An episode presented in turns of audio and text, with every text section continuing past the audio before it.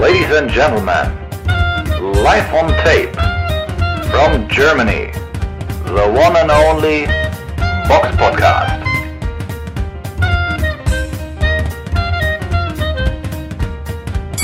Hallo und herzlich willkommen zum Box Podcast Ausgabe 339. Heute mit dabei die Samira.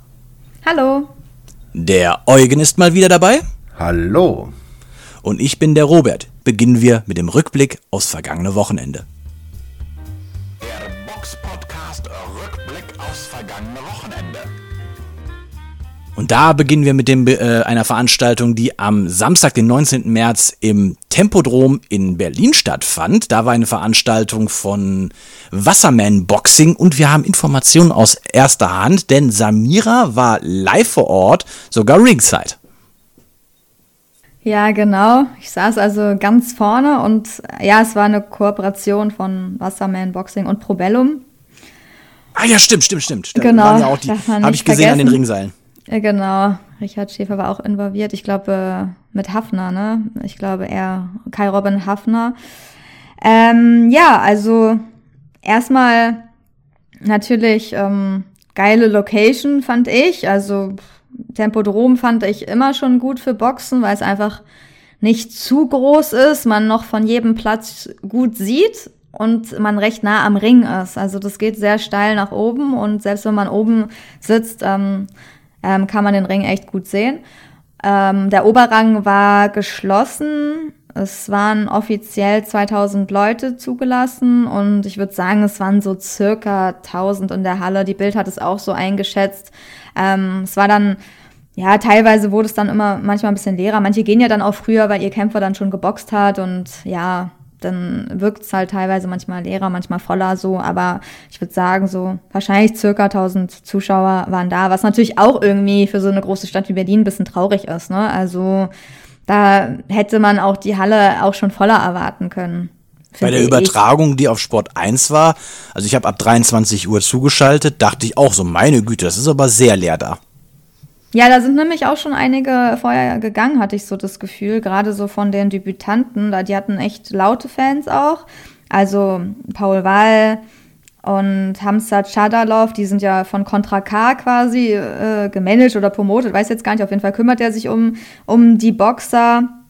Und äh, Murat Yildirim hat ja da auch äh, geboxt aber ähm, eigentlich offiziell nicht als äh, Profi, sondern eigentlich ähm, ist er noch Amateurboxer und äh, wird ja auch zu den Europameisterschaften fahren. Ähm, der hat da geboxt, weil er auch guter Freund von Abbas Barau ist und ja, sich mal die Bühne geben wollte und mal sich präsentieren wollte. Auf jeden Fall hat's mich gefreut. Also ich fand die Location echt cool. War natürlich echt wenig Medienpräsenz da, muss ich sagen. Was mich, also was natürlich auch dazu passt, zu diesem ganzen Drumherum, ne? Weniger Zuschauer, nicht so viel Medienpräsenz. Es war natürlich jetzt auch, auch kein extrem Highlight-Hauptkampf, wo man jetzt beide Boxer kennt und die jetzt beide Megastars sind. Ne? Man hat deswegen, das darf man halt auch nicht vergessen. Das ist halt, das zieht halt für normale Boxfans wahrscheinlich nicht so. Ähm, und äh, ich habe jetzt auch nicht so viel Werbung oder so in Berlin gesehen. Also irgendwie Plakate oder so, muss ich echt sagen. Nicht mal in den Boxclubs waren irgendwie Plakate aufgehangen oder so. Oder verteilt. Oder zumindest habe ich davon nichts mitgesehen, mitbekommen, weil ich meine, in Berlin gibt es so viele Boxclubs. Wenn man allen ein Plakat geschickt hätte und ein paar Leute irgendwie eingeladen hätte zu vergünstigsten Tickets, dann wäre die Halle auch voll geworden. Aber okay, das ist jetzt nur so, was man verbessern kann. Sonst war noch der Bildjournalist äh, da und Boxen 1 hat komplett gefehlt, die habe ich nicht gesehen. Äh, ja, dann noch ein Kollege, ein anderer, der seine eigene Plattform hat und ich, also zu dritt. Und einer, der aus Spaß sich dann noch mit angeguckt hat, der früher bei der Morgenpost war. Also echt wenig, also vier Journalisten quasi so. Äh, ja, und Fotografen wenig. Aber okay, dafür bessere Plätze für uns. äh, jetzt zu den Kämpfen, also, weil im Vorprogramm haben alle Boxer gewonnen, die A-Side waren. Ähm, ansonsten hat mich Hamzat Shadalov positiv überrascht oder beeindruckt, weil ich echt seine Technik sehr ansehnlich finde. Also das ist, der hat echt eine wunderschöne Boxtechnik, muss man sagen. Die kann man echt äh, sehr lange im Ring zugucken. Der hat ähm, mit 3x40 zu 36 nach Punkten gewonnen gegen Ashiko Okikatze aus Georgien. Ähm, ansonsten Paul Wahl auch ein guter Ähm, Pascha wurde er eigentlich genannt. Ich glaube, der hat auch, das ist ein russischer Name, heißt auch so. Ähm, auch nach Punkten gewonnen, dreimal 40, 36, also auch ganz klare Urteile. Yildirim hat vorzeitig gewonnen durch TKO gegen Sandro Hernandez aus Venezuela, hat echt auch einen guten Kampf gemacht, sehr locker. Also die haben mich überrascht durch ihre Lockerheit eigentlich. Also für Profidebüt war es echt nicht schlecht, so muss man sagen. Muss man schauen, wie es weitergeht. Ansonsten, ja, Alexander äh, Kofrigin aus Kasachstan hat auch in Berlin geboxt, quasi ist er extra angereist, hat auch noch Punkten gewonnen. Murat Aliyev, den sagt, der sagt euch vielleicht auch noch was. Ähm, erinnert ihr euch noch an seinen Ring-Protest?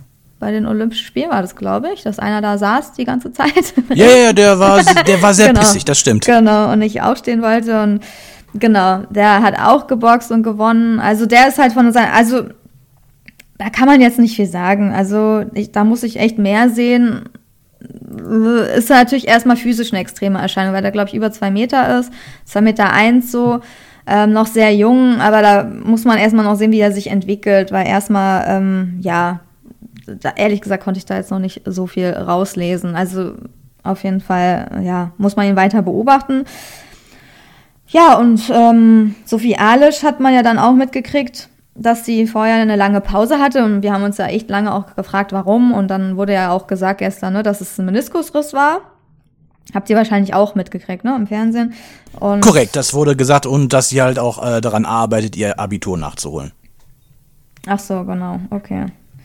Das hat ja so ein bisschen was zu tun. Ähm, also lange, ja, lange Pause natürlich. Sie ist gegen eine Französin angetreten, die ein bisschen größer war als sie, Amel Anoir.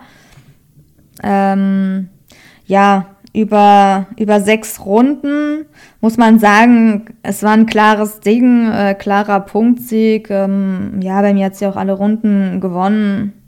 Und ja, muss man sehen. Ich finde, man hat ihr ein bisschen angesehen, dass, dass sie echt ähm, eine lange Ringpause hatte. Ich weiß nicht, wie es euch geht, aber ihr letzter Kampf war halt am 26.09.2020 und ich habe sie auch schon vorher öfter mal boxen gesehen.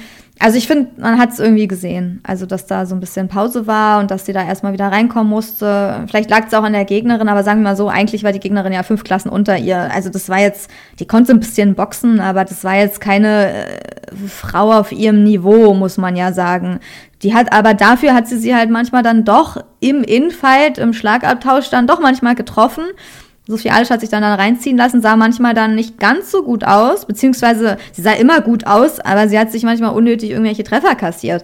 So, ähm, von daher, also das ist so meine Ansicht gewesen. Also ich glaube, sie muss jetzt wieder öfter boxen und so, damit sie wieder reinkommt und richtig da ist und vielleicht auch ihrem Körper vertraut, dass alles wieder in Ordnung ist.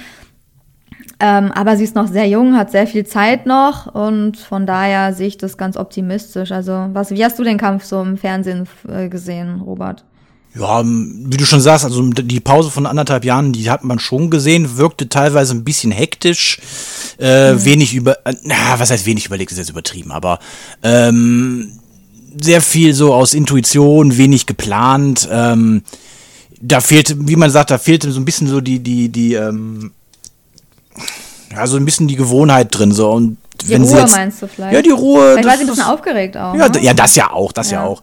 Ähm, ich denke jetzt mal, wenn man sie jetzt wieder regelmäßig an Kämpfe ranführt, äh, Erfahrungen, eine Routine reinkommen lässt, äh, denke ich, wird da, wird sie da auf jeden Fall dann ihre, wird sie auf jeden Fall noch Qualitätssprünge machen können. Ich denke auf jeden Fall, Alice ist jemand, der ein junges Publikum auf jeden Fall ansprechen kann und auch für den Sport begeistern kann. Wo es am Ende mit ihr hingeht, da denke ich, kann man jetzt noch keine wirklichen Prognosen machen, aber Naja, so Kalle hat ja schon gesagt, also Ja, der plant ja Kalle schon sehr schnell mit gesagt, WM. Also, gesagt.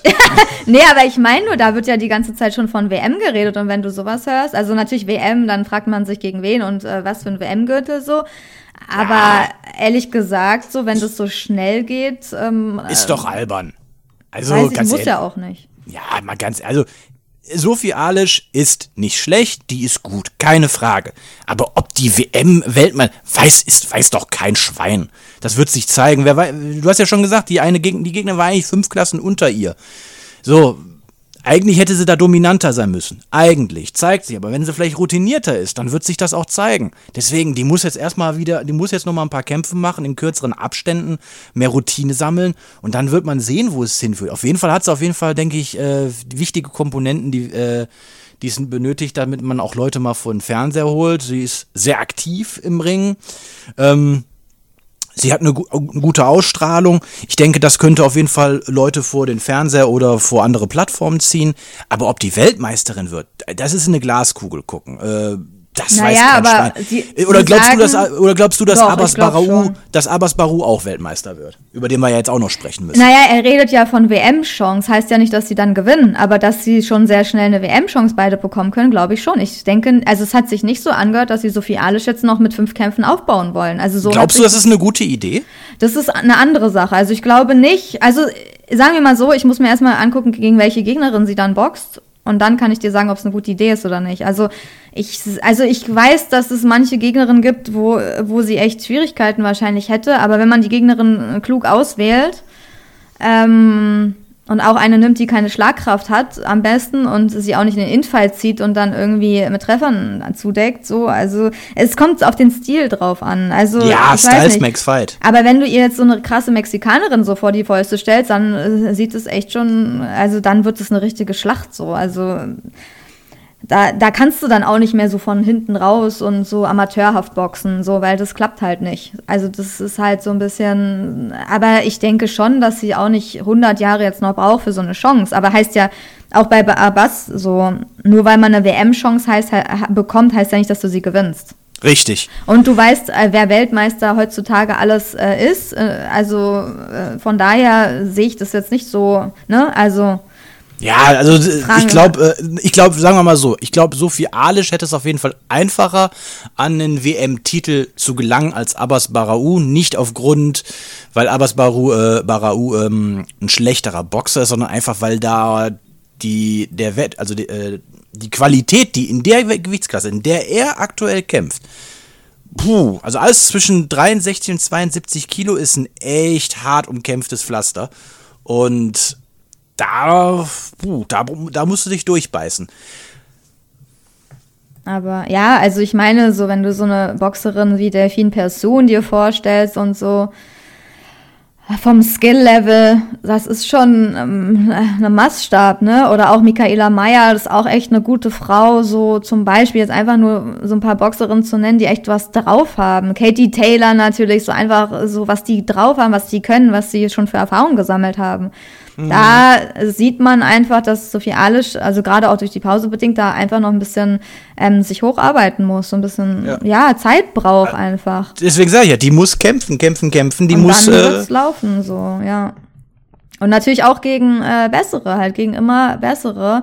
Ich meine, das ist jetzt klar, nach einer langen Pause hätte ich ihr jetzt auch nicht, also das war eine gute Gegnerin für den Anlass jetzt, aber da, im nächsten Kampf muss die Gegnerin auch besser werden, so würde ich einfach mal so sagen, weil Sophie Alisch kann dann auch, ähm, ich meine, sie hat den Kampf dominiert, ich meine, sie hat jede Runde gewonnen, was will sie noch so, ne? Aber sagen wir mal so, sie hat unnötige Treffer kassiert, das muss halt nicht sein, das kann gefährlich werden. Aber tolle Leistung, sie ist äh, die beste Frau mit, die wir haben, so technisch ist sie wahrscheinlich die beste, würde ich vielleicht sogar sagen.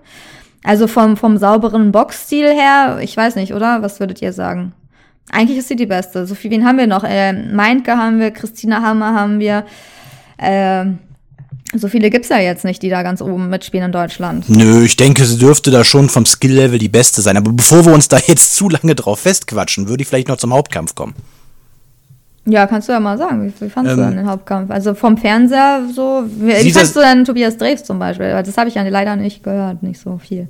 Ja, leider. Also ich, mir gefiel äh, Tobias Drews sehr gut. Er hat den Kampf gut kommentiert. Er hat den Hauptkampf zusammen mit Enrico Kölling äh, moderiert. Ähm, Kölling hat auch gute Einschätzungen seinerseits zu dem Kampf gegeben. Zu dem Kampf selbst braucht man eigentlich nicht allzu viel sagen. Dieser Kampf ging auf zehn Runden. Jede Runde hat Barau gewonnen, hat er souverän gewonnen. Hatte, jetzt muss ich mal kurz überlegen, in der vierten Runde durch einen Leberhaken hatte er den Argentinier am Boden gehabt, konnte dann aber auch schon. Ja, aber in der, in der in, er hatte dann noch eine Minute in der vierten noch Zeit gehabt, eigentlich um den Kampf vorzeitig zu beenden. Hat es aber dann leider nicht geschafft, obwohl er relativ häufig dann nochmal Richtung Leber geschlagen hat. Aber das hat also man kann keinerlei Zweifel daran haben, dass Barau äh, deutlich ein paar Klassen über äh, dem äh, Gegner anzusetzen war. Ich finde auf jeden Fall so alles, was er gemacht hat, die Bewegungen, die Schläge, das hat, da hat er sich nochmal deutlich weiterentwickelt äh, zu dem Kampf damals gegen Jack Kulkai, wo er mir ja auch schon ziemlich gut gefallen hat. Aber jetzt hat er, finde ich, nochmal so so von den Bewegungen her und wie es äh, rangeht, hat er da nochmal echt eine Schippe draufgelegt. Also ich denke, Adam Booth ist ein echt guter Trainer für ihn. Das hat sich, ähm, ich denke, das wird sich auszahlen. Und ich denke mal, wenn der jetzt so weitermacht und noch ein paar Step-Ups jetzt macht in der Gegnerschaft, könnte es auf jeden Fall interessant werden, vor allem aus deutscher Sicht. Ja, und das Ergebnis ist dann halt ein TKO-Sieg in äh, Runde 6 gewesen. Der Ringrichter hat ähm, den Kampf dann beendet, nachdem der Gegner dann, glaube ich, zumindest zum dritten Mal dann runtergegangen ist. Der hat auch echt, Chavez ähm, hat viel kassiert, oder? Also mir kam, ja. also ich fand echt, irgendwann dachte ich so, boah, also irgendwann ist jetzt auch vorbei. Also der sah, der war natürlich also hart im Leben, ne? Der hat sich nicht, ist nicht unten geblieben, ist immer aufgestanden, hat versucht dann nochmal was gegen zu, äh, ja, dagegen zu halten, so, aber also irgendwann dachte ich auch, also jetzt kann es auch vorbei sein, weil das wird langsam zu viel, too much, ne? Was der kassiert, ja, ja. das war krass. Aber, aber das, hat, also das war wirklich eine sehr solide Leistung von Barau, der hat nichts falsch gemacht. Ähm, kann man nicht anders sagen. War echt ein, ein, guter Kampf und wenn der, wenn die Gegnerschaft jetzt immer ein, Stück, ein Ticken besser wird und er das dann immer noch so souverän äh, handeln kann, bin ich auf jeden Fall gespannt, was äh, da, äh, aus ihm noch so wird. Ja, hat auf jeden Fall extrem technisch äh, überzeugt, äh, sehr schön Kampf gemacht und ähm, ja, mich auch begeistert, also für den Kampf. Auch wenn es recht, natürlich recht klar auch war, wenn man sich jetzt mal so die Punkte anguckt, was da passiert ist, aber trotzdem, ähm, ja, hat er einfach ähm, überzeugt in dem, wie er geboxt hat und wie überlegt und äh, wie ruhig und wie sauber dann auch mit seinen Körperkopftreffern. Also der hat sich auch, wie er sich im Ring bewegt, ne? Es ist schon sehr ansehnlich. Also es macht Spaß, ihm echt zuzugucken. Sympathischer Junge auch im Interview. Und ja, es wurde ja dann auch gesagt, äh, WM in Berlin, ja, ich bin dabei, also kann für mich kommen, wurde ja schon so angekündigt.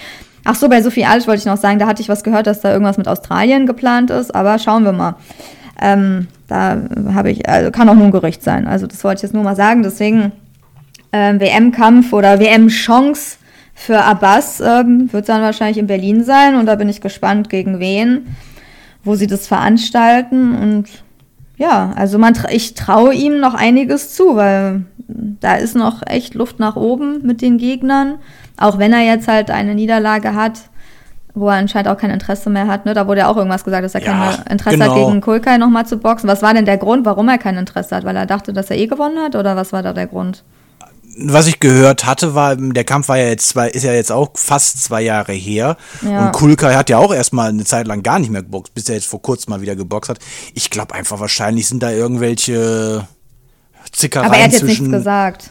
Nö, irgendwie hat, kam man da wohl nicht, also wie ich das rausverstanden hatte, da so irgendwie, dass da, da kam wohl nichts mehr aus dem Team von Kulkai, wenn ich das jetzt ja. richtig verstanden habe. Und somit okay. rennen sie da jetzt wohl nicht mehr hinterher. Ich meine, Kulkai, Die haben daran auch super Kerl. Mehr. Nee, der ist jetzt, du darfst jetzt aber auch bei Kulkai nicht vergessen, der ist in der Kampfgewichtsklasse und ist schon, wo er Mitte 30 ist. Ähm, da sind die ganzen anderen Kämpfer, die, der, die dann oben on top sind, die äh, sind jünger als und schneller dann als er. Ich glaube nicht, dass äh, Kulkai noch allzu lange boxen wird. Von daher wäre es jetzt, glaube ich, auch für äh, Barau und sein Team auch jetzt vergebene Liebesmüde, jetzt da also unbedingt hinterher zu laufen, wenn er jetzt doch andere lukrative Möglichkeiten hätte. Ja, ich glaube, Kulkai plant auch eher was anderes, also wo er noch mal ein bisschen mehr Geld abholen kann und das Risiko, dann noch mal in einem Kampf äh, eventuell zu verlieren, weil es ja schon länger her ist und so, weil es auch sehr knapp war, ist halt zu hoch. Also für die deutschen Boxfans wäre es natürlich extrem spannender Kampf dann noch mal. Aber der wird, der plant jetzt was ganz anderes. Also der will nochmal Geld Denkbar. machen und wird was Größeres boxen. Und er denkt sich ja auch, ich habe da schon einmal gewonnen, warum sollte ich da jetzt nochmal boxen, ne? Und dann vielleicht verlieren. Also ich meine, kann man sich ja dann auch erklären. So, das äh, schadet ja seinem Rekord im Endeffekt nur. Mhm. Von daher, ja, also zusammenfassend, ähm, ja, geile Location. Ähm, Kölling wird auch bald wieder in den Ring, in den Ring steigen. Ähm, Habe ich kurz mit ihm geredet, trainiert weiter in Marzahn, glaube ich, war das in der Halle. Ähm, ja, den sehen wir vielleicht auch noch mal irgendwann. ansonsten, wie hat er, ja, die hat er auch gefallen als Kommentator, als co Ja, das hat er, äh, hat er ein bisschen Berliner Kotterschnauze natürlich dabei, aber dafür hat es mir dann doch ganz gut gefallen. Okay. Also das, Ja. äh, ähm, dafür, ich glaube, das hat er auch zum ersten Mal gemacht und dafür finde ich, hat er das sehr Ja. solide gemacht. Das kann man, also da kann man nicht meckern. Auch so die Einschätzungen, wie, was da abgelaufen ist, das hat mir sehr gut gefallen. Ähm, von daher, das sollte, das könnte er ruhig öfters machen. Dann hat er noch mal einen, noch einen kleinen Zusatzverdienst.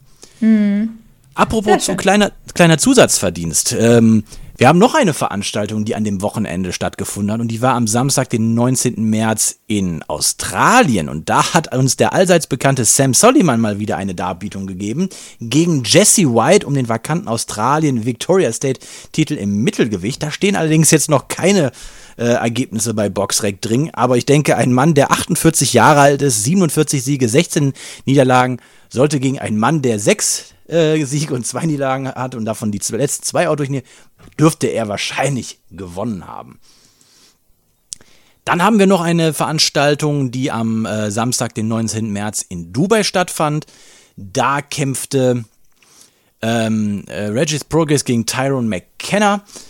Und ähm, diesen Ge Kampf gewann Regis Progress durch TKO in der sechsten Runde gegenüber Tyrone McKenna. Und die letzte Veranstaltung, die am Samstag, den 19. März im Madison Square Garden in New York stattfand, da kämpfte äh, Edgar Berlanga gegen Steve Rolls. Und diesen Kampf hat Edgar Berlanga durch Unanimous Decision über Steve Rolls gewonnen. Wir kommen dann jetzt als nächstes zur Vorschau.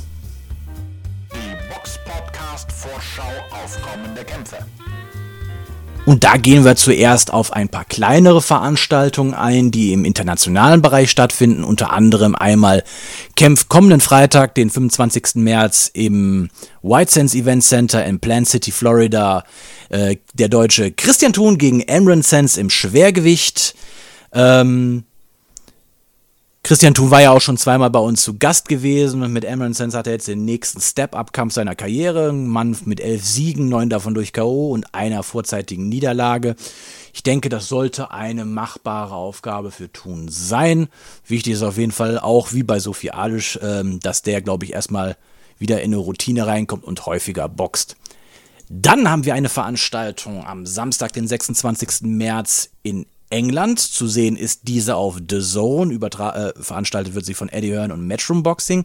Und da kämpft im Federgewicht Kiko Martinez gegen Josh Warrington um den International Boxing Federation Featherweight Title. Josh Warrington ist ja jetzt auch schon ein altes Schlachtross und Kiko Martinez hat auch schon zehn Niederlagen auf dem Ki- Kicker. Also dürfte auf jeden Fall eine spannende Ansetzung sein. Ist ein hochsterniger Kampf bei Boxrec. Dürfte auf jeden Fall sehr interessant sein. Auch interessant ist am 26. März eine Veranstaltung in, Minnes, äh, in Minneapolis. Äh, übertragen wird sie in, auf Showtime und äh, die Matchmaker sind Tom Brown von TGB Promotions und noch ein paar anderen Promotern. Im Superweltergewicht, der Ge- Gewichtsklasse, in der ja auch äh, Abbas Barau kämpft, kämpft Tim Ziu gegen Terrell Gosha, ein Mann mit 22 Kämpfen, äh, Siegen und zwei Niederlagen und einem Unentschieden. Ich denke, auch da dürfte die äh, dürfte klar sein, wer gewinnen würde. Tim Ziu ist ja wirklich ein aufstrebender junger Boxer aus, ja, schräg, äh, aus Australien, Schrägstrich Russland. Ähm, der sie auf jeden Fall, der auf jeden Fall nicht nur vom guten Namen seines Vaters lebt, sondern auch wirklich was kann. Aber ich denke, Ziu sollte da der klare Favorit sein. Dann haben wir noch eine Veranstaltung am 26. März in Las Vegas. Da veranstaltet Bob Arum eine Veranstaltung, wo im Leichtgewicht Miguel Berchelt gegen Jeremiah Nakatila kämpft. Nakatila hat äh, zwei Niederlagen, Miguel Berchelt auch. Berchelt aber hat deutlich mehr äh, Kämpfe auf dem Tacho, aber ich denke, ähm, Jeremia Berchelt ist jetzt auf, ähm, hat auch nur einen hochgezüchteten Rekord, ist aktuell auf Boxrec 55. Äh, Der Weltrangliste ist die Nummer 1 in Namibia, wo er herkommt. Ähm, aber Miguel Berchelt ist äh, da ja schon ein ganz anderes Kaliber, der schon auch gegen ganz andere Gegner im Ring gestanden hat. Also von daher denke ich, das sollte eine klare Nummer sein. Aus deutscher Sicht wird interessant und da ist eine Veranstaltung am 26. März im Vierrad Arslan Sportcenter in Göppingen in, im schönen Baden-Württemberg und da kämpft Vierrad Arslan. äh, Vierrad Arslan kämpft dort gegen Toni Tees, ein Journeyman, der vor allem dem Eugen sehr bekannt ist. Ja, wer kennt ihn nicht, den einzigartigen Toni Tees. Ja, was soll ich, was soll ich dazu sagen? Ich meine, der Mann hat erst zehn Niederlagen ne? und ist sicherlich eine große Herausforderung für Virat Aslan. Also weiß nicht, das ist natürlich eher ein, ein ja, Stay-Busy-Kampf. Weiß nicht, sein nächster Kampf ist auch schon geplant. Also ich würde jetzt auch nicht allzu viel erwarten. Also es sollte eigentlich Virat Aslan sehr schnell erledigen. Eigentlich. Ja, zumal du ja auch, bevor wir eben aufgenommen haben, hat es ja auch noch gesagt, interessant ist ja, dass der Typ teilweise im, äh, im Mittelgewicht geboxt hat, glaube ich, ne? Ja, der, ja, der Gusmir Perdomo, der, der anscheinend das Main Event bestreitet gegen Eddie. Ach so, Entschuldigung. Eddie Pataglu. Also Wahnsinn, also den, den, holt man auf jeden Fall nochmal ordentlich ran, um den nochmal ordentlich verprügeln zu lassen. Weil Perdomo war ja auch ewig bei, bei äh, damals bei Universum und Spotlight und ja, weiß ich nicht. Also das ist so. Boah, was, ich weiß auch nicht, was man sich davon verspricht. Super cool, cool finde ich auch Raphael Rogers, ein 4-0-Mann gegen Slavisa Simionovic, ein 39-5-5-Mann. Ja, also das wäre doch schon sehr überraschend, wenn da nicht alle Heimboxer gewinnen bei der Karte. Also im Grunde ist es ein, ein reines Aufbau-Event. Aber recht und interessant, wer sich da alles so tummelt. Ja, aber ich weiß nicht, also Vierrad Arslan, wie alt ist der jetzt? 51? 51 ist der. Erst, auch, ja. Ja, also wir, ich, ich lüge jetzt nicht, wenn wir sagen, im Herzen sind wir, glaube ich, alle Vierrad Arslan-Fans. Aber irgendwo denke ich mir aber auch, komm, ist auch mal, irgendwann ist auch mal Schluss. Oder seht ihr das anders? Ja, ja, das fragt man sich sowieso. Also, ich weiß nicht, also es gibt ja auch andere Sachen, die man noch im Leben machen kann. Und ich denke mal, er hat, weiß nicht, er hat ja auch eine Sportschule, ne? Er kann, kann sich wahrscheinlich finanziell auch vielleicht anders irgendwie über Wasser halten. Ähm, ich verstehe halt nicht, dass man da nicht irgendwann, auch wenn er natürlich irgendwie gut aussieht und wenn die Kämpfe zuletzt auch nicht so lang gingen und er auch nicht so viel kassiert, aber trotzdem, also auch wenn du dann hier gegen Perdomo hat er ja auch schon zuletzt gewachsen, ne? drei Runden im Ring stehst, dann vier gegen Acosta und dann nochmal vier gegen Berio. Ich meine, du kassierst ja trotzdem und diese Treffer sind halt, irgendwann sind die halt auch zu viel. Und wenn du die jahrelang nimmst, ich weiß nicht, wann er genau angefangen hat, aber sagen wir mal so, über 30 Jahre Treffer kassierst, also irgendwann denkt man auch, äh, das äh, fördert meine Gesundheit jetzt nicht gerade, ich höre jetzt einfach mal auf, weil jetzt werde ich älter, mein Körper kann auch äh, äh, braucht mehr Zeit zum Genesen, ist einfach so. Der steckt es halt auch nicht mehr so leicht weg und ähm, es wird halt auch irgendwie immer gefährlicher, habe ich so eher so das Gefühl, so dass man einfach denkt, das kann irgendwann nach hinten losgehen. Also selbst sein Debüt hatte er, also sein, sein Pro Profidebüt hatte er vor 25 Jahren gehabt. Ja, aber er hat ja schon vorher Treffer kassiert, ne? Deswegen ja. weißt du jetzt nicht, wann er angefangen hat. Also ich meine, eigentlich kassierst du schon Treffer, wenn du mit Sparring anfängst. Und das ist garantiert schon sehr früh gewesen. So auch vor, also 97 war sein erster Kampf in Stuttgart, aber das ja, ist echt da war jetzt er schon so 26, 27 und ich glaube, er hat erst mit 18 oder 19 Ja, genau, er hat ein bisschen angefangen. später angefangen, aber trotzdem, das sind jetzt schon einige Jahre bis 51, ne? Also ich bin auch im Herzen Firat Arslan-Fan, aber ich frage mich halt, wem will er eigentlich noch was beweisen? So sich selbst oder der Welt so? Weil die Welt kriegst eh nichts von seinen Events mit, muss man ja ehrlich so sagen. Das sieht ja keiner, kriegt mit, was da läuft, außer die, die vor Ort sind, weil das wird ja auch ähm, nirgendwo übertragen, zumindest bis jetzt nicht. Und er macht es in seinem eigenen Sportcenter. Das sind auch alles Mini-Events. Also es sind keine, nicht, das geht ja nicht darum, jetzt ganz viele Zuschauer und Fans zu begeistern. Ähm, deswegen frage ich mich da schon, was so der Hintergrund ist, dass man, dass man da echt noch in den Ring steigt und warum man nicht einfach Trainer wird oder einfach was anderes macht oder Experte oder Fitnesstrainer sollte ja, der werden. Also ich meine, ich mein, der hat ja eine, eh schon, also der hatte damals eine Pferdelunge. Und das äh, durch seinen Trainingsfleiß hat er da ja auch vieles, äh, was er so jetzt mal technisch nicht beherrscht, halt auch viel kompensieren können. Aber mal ganz ehrlich, damals nach dem Kampf äh, gegen Hernandez, wo sie ihn beschissen haben, ähm, der hätte noch so, weil ich sag mal, nach dem Seferi-Kampf hätte er aufhören sollen. Dann hätte er noch mal ein paar, äh, paar äh, Siege gehabt und gut wäre. Aber das Ding Ja. zum Beispiel jetzt hier gegen äh, Sefer Seferi war jetzt nicht so geil. Kevin Lerena war ja auch Boah, das war unnötig. schlimm. Das war ja brutal, so da, sowas Ja. auch zu sehen. Es Ja. war zu viel schon. Also es war echt schon da zu viel, wo man dachte, so jetzt reicht's. Also gegen einen guten Mann schafft er es halt nicht mehr. Ja. Und das muss man halt auch einfach einsehen, obwohl Kevin Lerena auch schon jüngere äh, da irgendwie äh, klar geschlagen hat. So, das ist schon auch richtig äh, sehr Maschine, so teilweise auch körperlich.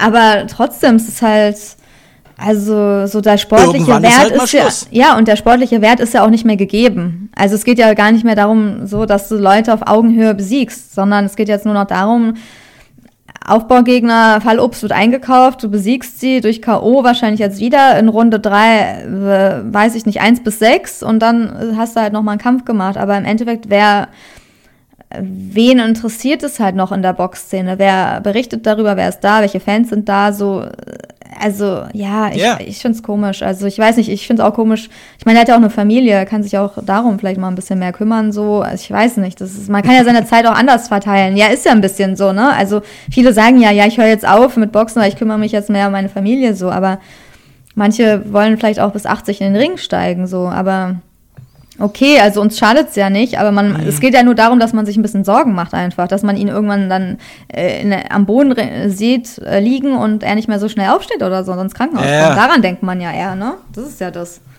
Ja, Aber und du okay. dann irgendwie so ein, so ein körperliches Wrack hast. Naja, Naja.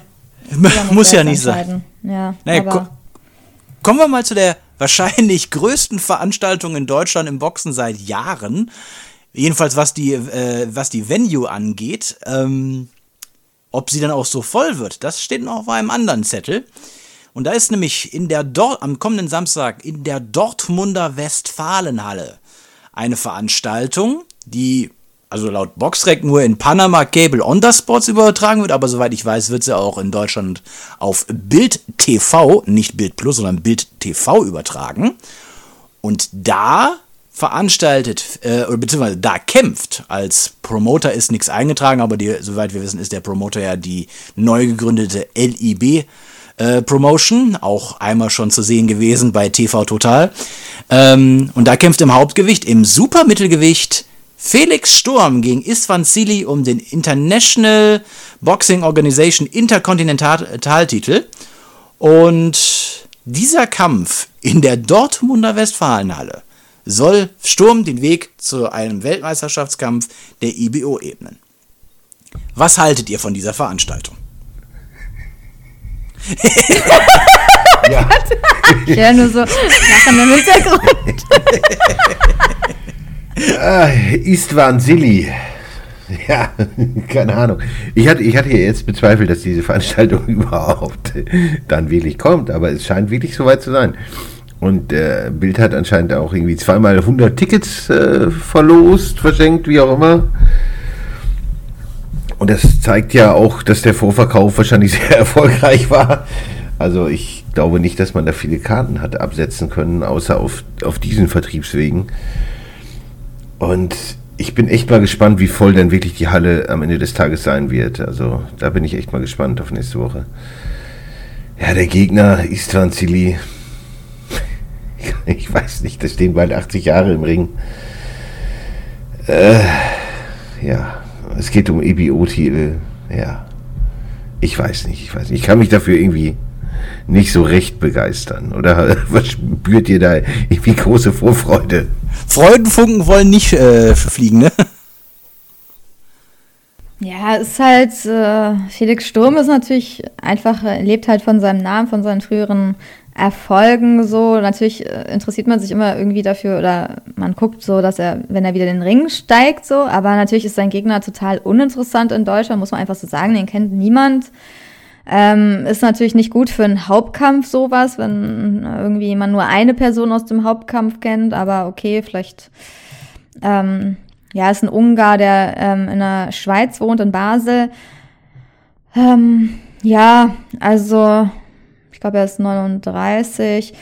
hat zuletzt geboxt 2020, also auch eine recht lange Pause gehabt zwischendurch. Und ja, also es ist halt ja ein IBO-Kampf, interkontinental im Supermittelgewicht. Aber natürlich kann man sich dafür, also für, um sich für einen Kampf zu begeistern, braucht man halt zwei Leute, die einem was sagen. Und das ist halt bei keinem der Kämpfe da irgendwie, also auf jeden Fall, wenn der Hauptkampf nicht mal so ist, aber auch auf der Undercard sich da nichts, was irgendwie das noch reißt. Ähm, da sind zwar jetzt dem deutschen Fan, dem deutschen Fan sind natürlich da schon ein paar bekannte Namen bei, wie jetzt zum Beispiel Simon Zachenhuber. Ja, auf äh, der einen auch Seite, ja. Auf der einen Seite, auf der anderen Seite als Gegner der allseits bekannte Evgenius Lazaridis, der ja auch schon irgendwie gefühlt Ja. gegen jeden Schwergewichtler in Deutschland geboxt hat. Ähm, Rino Liebenberg, Rino den man ja Liebenberg. Den man noch kennt aus seinen Kämpfen gegen äh, Feigenbutz. Aydin Reis ist, glaube ich, auch aus dem näheren Umfeld von äh, Felix Sturm. Also der deutsche Boxfan, der sich da wirklich mit aus, also befasst, der wird schon ein paar Namen da kennen, aber da, die, die großen Namen fehlen und ich finde, es ist, ja, ich will es jetzt nicht vermessen nennen, aber ich finde es halt so schräg, wenn du überlegst, dass du jetzt so einen Felix Sturm, der seine besten Zeiten, ich würde sagen, schon zehn Jahre hinter sich hat, ähm, gegen so einen Boxer in halt in so einer riesigen Halle wie der Dortmunder Westfalenhalle boxt. Das ist so, als würdest du jetzt, weil ich, keine Ahnung, jetzt ist jetzt vielleicht, das ist jetzt sportlich hochwertiger, aber würdest du jetzt den dritten Kampf Bösel gegen Krasnitschi äh, im Berliner äh, Olympiastadion ansetzen? Ja, noch das- eher, ehrlich gesagt, noch eher. Ja, aber, Ehrlich, ja, aber trotzdem, das, du, ja, du wirst aber nicht das Berliner äh, Olympiastadion. Nein, wird man so nicht voll machen, aber würde ich noch eher machen. Also ich meine, Ja. Felix Sturm kann so eine Halle irgendwie mit äh, so einem Gegner wie Feigenwurz oder so voll machen, aber bestimmt nicht ist zwar ein Zili, so, das interessiert einfach keinen. Ähm, und man dachte auch, dass man sich von ihm mehr erwarten kann, gerade wenn er in so hohen Tönen immer von sich spricht und dann auch in der Bild sagt, anscheinend ist mein sportlicher Höhepunkt noch nicht erreicht. Solange das Feuer brennt und die Leidenschaft noch da ist, mache ich diesen Sport weiter. Und solange die Schnelligkeit und Beweglichkeit noch da sind und im Kopf alles klar ist. Sollte ich merken, dass die Reflexe und die Motivation nachlassen, hänge ich die Boxhandschuhe an den Nagel und ziehe die Reißleine. Das heißt, ähm, er hat es anscheinend Das noch heißt, nicht es ist nicht gesehen. mehr alles klar. ja, oder also Ja, er komm, sieht auch bitte. den Klar, gegen den, Unterschied Istvan, nicht. gegen den Istvan Sili wird's reichen. Aber alles, was vorne im Supermittelgewicht boxt, nein. Nein, nein, nein. Ja, aber wenn er sich mehr zutrauen würde, dann würde er, auch- hätte er auch den, gegen Feigenbutz den Kampf gemacht zum Beispiel. Ist halt so, muss man so sagen. Also dann nimmt man halt lieber einen Istvan Zili so, aber das interessiert halt keinen. Ähm, so, natürlich ist es auch ein Kampf, den muss man erstmal gewinnen und so, aber für die Boxfans ist es halt echt jetzt, es reißt einen halt leider nicht vom Hocker und da werden natürlich alle Felix Sturm-Fans hingehen, die ihn einfach immer schon supportet haben und denen es egal ist, gegen wen er da boxt. Aber reicht das Aber- aus, um so eine Halle voll zu machen? Natürlich nicht, wenn ich gestern sehe, dass nicht mal die Halle voll war äh, mit einem Abbas, Barau und Sophie Alisch und so, die alle, weiß ich nicht, Milliarden von Followern auf Instagram haben, und die aber alle nicht zum Boxen kommen irgendwie. Also so ungefähr, da fragt man sich auch, wo sind denn die ganzen Social Media Fans, die Leute, die da alle Follower sind auf Instagram, die kommen alle nicht in die Halle. Bei Felix Sturm wird es nicht ähnlich sein, weil die Halle noch viel größer ist. Ich meine, du kann, wir können ja auch mal gucken. Also bei Eventeam, man kann eigentlich noch fast überall Karten kaufen. Besonders der Oberrang ist eigentlich noch komplett frei. Ähm, alles ist orange, dann blau ist auch noch sehr viel zu kaufen. Aber ich finde die Karten ehrlich gesagt auch ziemlich teuer. Also so 48,60 Euro.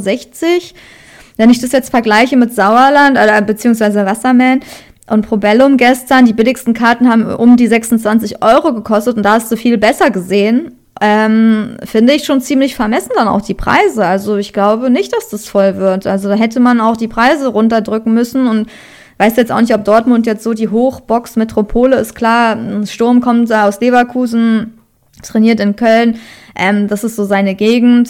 Aber Naja, also da gibt's schon feine Unterschiede. Das eine ist das Rheinland und das andere ist der Ruhrpott. Und Aber da nicht so noch- weit, oder? Nicht ja, so aber es weit. ist der nördliche Ruhrpott. Die sind auch nochmal anders als der südliche Ruhrpott. Also da Okay. gibt's schon g- grobe Das heißt, aber ich meine, seine Fans können da recht schnell hinfahren. Sagen wir mal so, es ist jetzt nicht Ja. so übertrieben weit. Vielleicht würden sie es machen noch. Also er ist jetzt nicht in München oder so. Hm. Aber ähm, also ich sag, kann dir ja eigentlich jetzt schon sagen, dass die Halle nicht voll wird. Das weiß es, also sieht man ja auch am Ticketverkauf.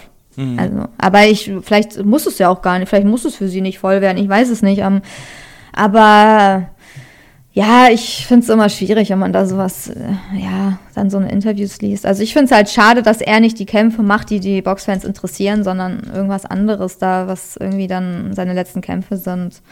Ich weiß nicht aus welchem Grund, aber ja, es wird ja irgendeinen Grund haben, ne? Das, ich meine, er war ja auch lange weg vom Fenster, jetzt will er halt nochmal boxen. Lange wird er eh nicht mehr im Ring stehen. Und ich bezweifle da auch, dass wir da irgendeinen Kampf noch sehen, der wahrscheinlich uns vom Hocker reißen wird, ehrlich gesagt. Aber okay, also Sturm ist halt Sturm, hat sich seinen Namen erarbeitet, hatte große Erfolge früher, aber ja, ansonsten Ich Weiß befürchte nicht. da eher Schlimmes. Also wenn man, wenn man, die, wenn man die Performance da gegen, gegen den Herrn Kraft sieht, dann erwarte ich da auch nicht allzu viel jetzt bei der Veranstaltung von ihm. Weil es ist ja schon so gewesen, dass sein Stil, seine Art zu boxen jetzt irgendwie auch nicht sonderlich gut gealtert ist. Er hat praktisch gar keine Beinarbeit mehr. Und wenn die Gegner dann besser werden, also glaube ich, geht das übel aus. Ich weiß nicht, ob der Sili wirklich zum, zum Gewinnen kommt, aber ja, also ich, ich erwarte einfach auch nicht mehr viel von, von Felix Sturm. Ich kann mir das nicht vorstellen. Dazu sah er in seinen letzten Kämpfen, auch vor seinem Urlaub auf Staatskosten, sah er nicht so gut aus, dass ich da irgendwie noch Hoffnung habe oder ich sehe da nichts mehr. Also Wie mir gesagt, wirklich seine leid, beste Zeit, die ist seit zehn Jahren vorbei. Auch Ja, wenn er es nicht denkt, ne? Er sagt, ja, seinen Höhepunkt hat er noch nicht erreicht, aber da hat er echt eine komische Weltsicht, weil eigentlich nach dem zweiten Schudinov-Kampf äh, war dann auch, hätte er seine Karriere eigentlich beenden sollen. Also wäre so der beste Zeitpunkt wahrscheinlich gewesen, wenn so. Ja, aber mal ganz ehrlich, Also danach verliert gegen Daniel Kraft. Giel, verliert zweimal, auch wenn davon ein No-Contest ist, gegen Sam Soliman. Äh, das Ding mit, äh, mit Stieglitz, mm, Schudinov, mm. Also da kann man schon wirklich eine Menge, Menge äh, Fragezeichen setzen. Eine Split Decision gegen Martin Murray. Ja, ja, na klar, da gab es schon so einige Kämpfe, auch umstrittene Urteile natürlich, ne, so in seiner Karriere.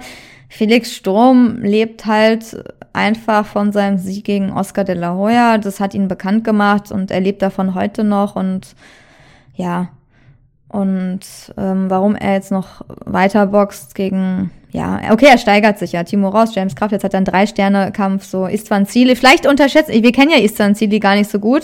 Ähm, ich hoffe, dass der echt, dass wir den alle unterschätzen und dass der Felix Sturm eine richtige Schlacht liefert. Also das, dann fände ich es echt spannend. Also dass alle, Ja, weil, ja. also das ist, weil dann würde Felix Sturm echt Probleme kriegen, weil wenn er so antritt wie gegen wirklich Kraft und Rost und dann den auch so einschätzt vielleicht, dann kann es wiederum äh, spannend werden, weil es dann vielleicht doch sich ein bisschen angleicht vom Niveau. Aber mal sehen. Also ich bin, also natürlich, ja, wir werden es verfolgen, aber mal schauen, wie lange Felix Sturm noch boxt. Ich hoffe, er endet nicht so wie Firat Arslan. ja, weiß man ja nicht. Ja. Also ich meine, nicht endet so, also das hört sich ja blöd Ja. an, aber ich meine, dass er den Absprung halt nicht schafft, weil wenn er immer noch denkt, er hat den Höhepunkt nicht erreicht, äh, kann sein, dass seine Wahrnehmung halt sehr äh, gestört ist, so. Weil ich meine, wenn du dir ihn früher anguckst und er nicht merkt, dass seine Reflexe schlechter geworden sind, dann weiß ich jetzt auch nicht. Also das sieht ja jeder, also ja. Ja, aber ich weiß, was du meinst. Ich weiß, äh, ich weiß, was du meinst ähm, mit äh, enden wollen und so, hoffentlich und sowas. Aber man könnte ja zum Beispiel sagen, ähm, hoffentlich endet der jetzt nicht irgendwie wie ähm, Eduard Gutknecht. Ja, der okay, einfach, das, ein, ja, der, ja, klar. der einfach mal einen auch, Kampf ja. zu viel gemacht hat. Ja, natürlich, sowas kann auch sein. Wenn du dich halt überschätzt und wenn deine Wahrnehmung auch nicht mehr so der Realität entspricht, dann kann das auch böse enden, so, ne? Auch wenn du Gegner unterschätzt, einfach dich einfach irgendwie fitter und jünger fühlst, als du eigentlich bist.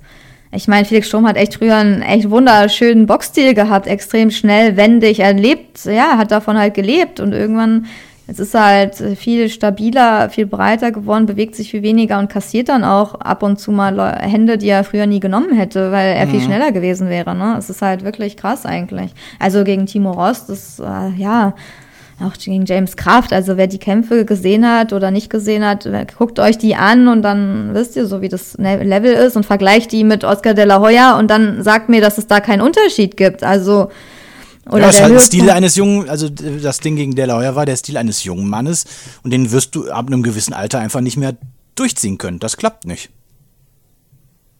Ja, da hat sich, äh, ja, das ist, aber, ja, man kann natürlich auch so tun, als gäbe es keinen Unterschied, aber okay, wir, wir, alle, die zugucken, wissen, dass es einen Unterschied gibt. Aber okay, schauen wir mal, was da kommt ähm, und wie die Übertragung so läuft. Also, wir werden es wahrscheinlich gucken, weil wir darüber reden, aber ich weiß auch nicht, ob ich das sonst so gucken würde, ehrlich gesagt, das Event. Aber ja. L lassen wir uns überraschen. Dann Jo. kommen wir jetzt erstmal zu den Nachrichten. Da haben wir unter anderem eine Nachricht, dass Kalle Sauerland von Wasserman sagt, in diesem Jahr werden wir in Deutschland vier bis sechs Kampfabende organisieren. Puh. Das, äh, Puh, Also, das ist eine Ansage, ne? das, das ist eine Ansage. Ich frage mich, mit was wollen die das füllen? Weil Alish und äh, Barau sind ja definitiv die besten Boxer in meinen Augen, die sie momentan unter Vertrag haben in Deutschland. Ähm, ich, aber du kannst ja jetzt, ich kann mir jetzt nicht vorstellen, dass die jetzt irgendwie sechsmal dieses Jahr noch boxen werden. Was, ich meine, fände ich jetzt nicht schlecht, aber irgendwie kann ich es mir nicht vorstellen. Ja, sechsmal ist wahrscheinlich echt ein bisschen äh, viel so. Aber naja, sie haben äh, Dennis Raduan haben sie noch. Sie haben was mit äh, Köln angekündigt. Das würde ja auch passen mit Raduan. Ähm, und sie haben ja auch noch ein paar internationale Boxer, die jetzt nicht so äh, bekannt, glaube ich, bei uns sind, die sie natürlich da auch immer für Aufbaukämpfe hinsetzen können. Ähm, und sie gehen natürlich auch einige Kooperationen ein. Und da kannst du natürlich die Fightcards auch voll machen. So wie mit jetzt in Berlin, ne? Mit Profi-Debüts. Die sind ja alle nicht bei Wasserman gewesen. Die einige, die auf der Card sind, waren alle von anderen äh, Promotern. Die wenigsten waren ja von Wasserman. Und wenn sie die Veranstaltung immer so aufbauen, dann kann man schon da eine Card voll kriegen. Ähm, und ja, ein Kampf, also Kampfabend in Köln wurde ja quasi schon angekündigt. Dann in Berlin äh, mit eine WM für Abbas wurde angekündigt, haben wir schon mal zwei. Ähm, ja, und dann vielleicht in Hamburg kann ich mir auch was vorstellen. Ich meine, da sind ja auch oft, ne, äh, die Sauerlands und ähm, ansonsten vielleicht im Süden mal. Aber die haben schon einige Boxer, wenn man sich mal anguckt, aber die sagen uns halt in Deutschland vielleicht alle noch nichts.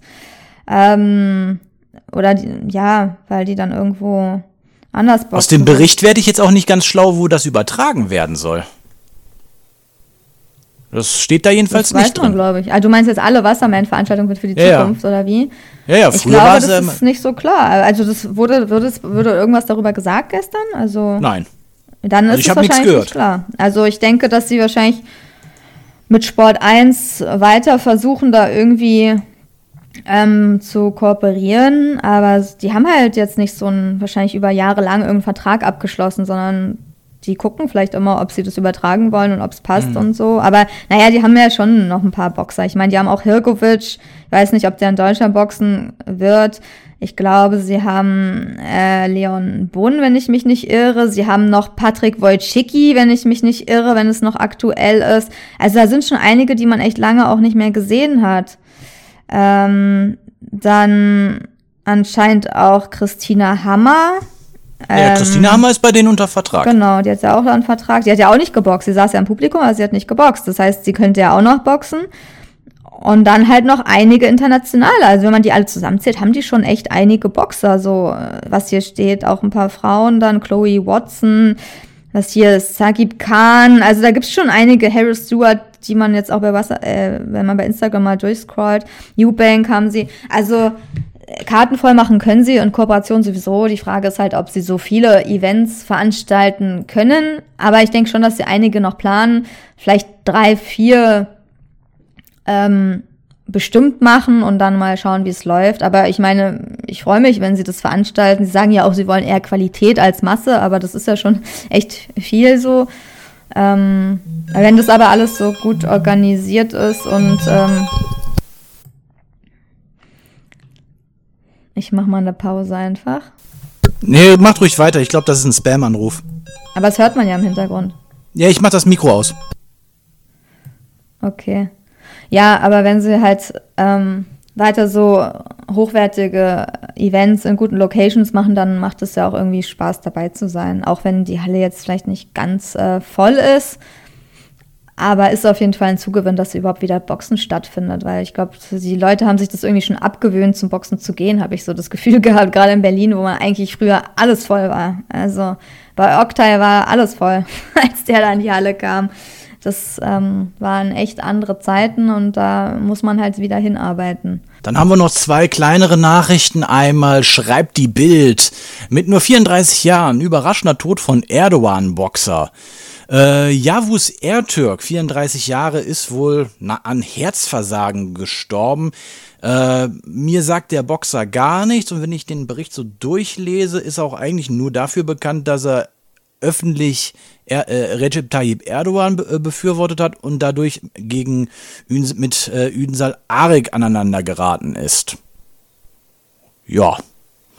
34 Jahre ist ja jetzt wirklich kein Alter.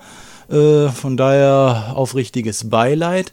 Dann haben wir noch eine Nachricht, die interessant ist. Nach umstrittener Niederlage Jack Catterall unterschreibt bei Probellum. Probellum ist ja der, ist ja die neue Box-Promotion von Richard Schäfer und ähm, der Kampf war ja wirklich sehr, sehr umstritten. Jo viele haben ja Josh Taylor nicht als den äh, Sieger dieses Kampfes gesehen. Und jetzt äh, unterzeichnet er bei Probellum und ich denke mal, mit so einer international agierenden Firma dürfte man auf jeden Fall äh, schon mal ein bisschen besser aufgestellt sein, als wenn man bei einem kleinen Promoter unter Vertrag. Aber ich, ich ehrlich gesagt weiß ich gar nicht, bei wem Jack Catterall vorher unter Vertrag war. Weiß ich auch nicht, aber wenn er so schnell wechseln kann, dann war es wahrscheinlich ziemlich offen oder war es schon ausgelaufen, weil normalerweise ist es ja nicht so, dass du da so schnell äh, den Wechsel hinkriegst, ne? Also vielleicht hat er sich auch selbst gerade gekümmert oder so, also sonst ist das ein bisschen ja, gu guter Punkt, guter Punkt. ja, kann ja sein, ne? Deswegen.